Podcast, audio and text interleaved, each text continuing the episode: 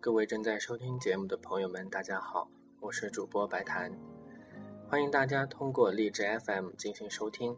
如果用耳机收听的话，效果会更好哦。在上一次的节目当中，我们说到瓦格纳的最后一部作品《帕西法尔》。瓦格纳和哲学家尼采曾经是好朋友。1878年，瓦格纳将《帕西法尔》的手稿送给尼采，尼采最后一次回信给他，并于1888年发表了新书《瓦格纳事件》和尼采反对瓦格纳，公开宣布了他和瓦格纳的决裂。因为尼采认为瓦格纳的音乐风格的转变是一种狡猾的表现。如果有学习哲学的同学，对这两本书一定是不陌生的。今天将要介绍的是瓦格纳的歌剧《漂泊的荷兰人》里面的选段。荷兰人的故事在西方是一个广为人知的传说。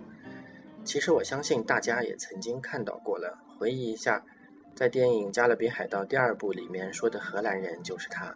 只不过电影的翻译是“飞翔的荷兰人”，当然，“flying” 可以理解为飞翔，但是理解为持续的漂泊是更加贴切的。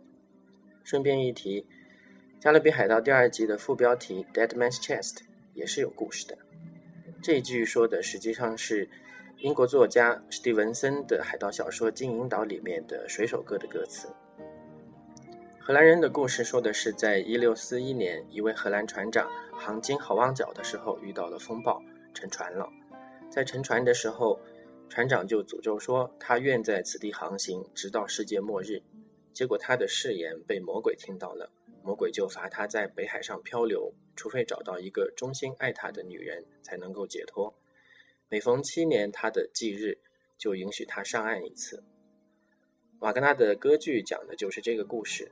在七年到的时候，荷兰人上岸遇到了一个爱他的女人，但是这个女人又有另外一个年轻人在爱慕着。荷兰人不愿意连累他人，就决心离开，但是爱他的这个女人却张开双臂，对着荷兰人跳进了海里。最后，两人的灵魂拥抱在一起，都得到了解脱。这个故事的写作原因和瓦格纳本人的经历有关。一八三九年，瓦格纳在前往巴黎的时候。在海上遇上了暴风雨，最后绕到挪威，这就促成了他在荷兰人的音乐里面描写狂风暴雨的灵感。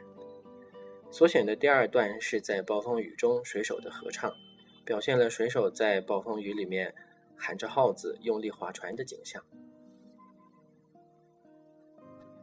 时至今日，大家还能在很多地方看见荷兰人的标志。比如说，像荷兰皇家航空的飞机上就印着“飞翔的荷兰人”这几个字。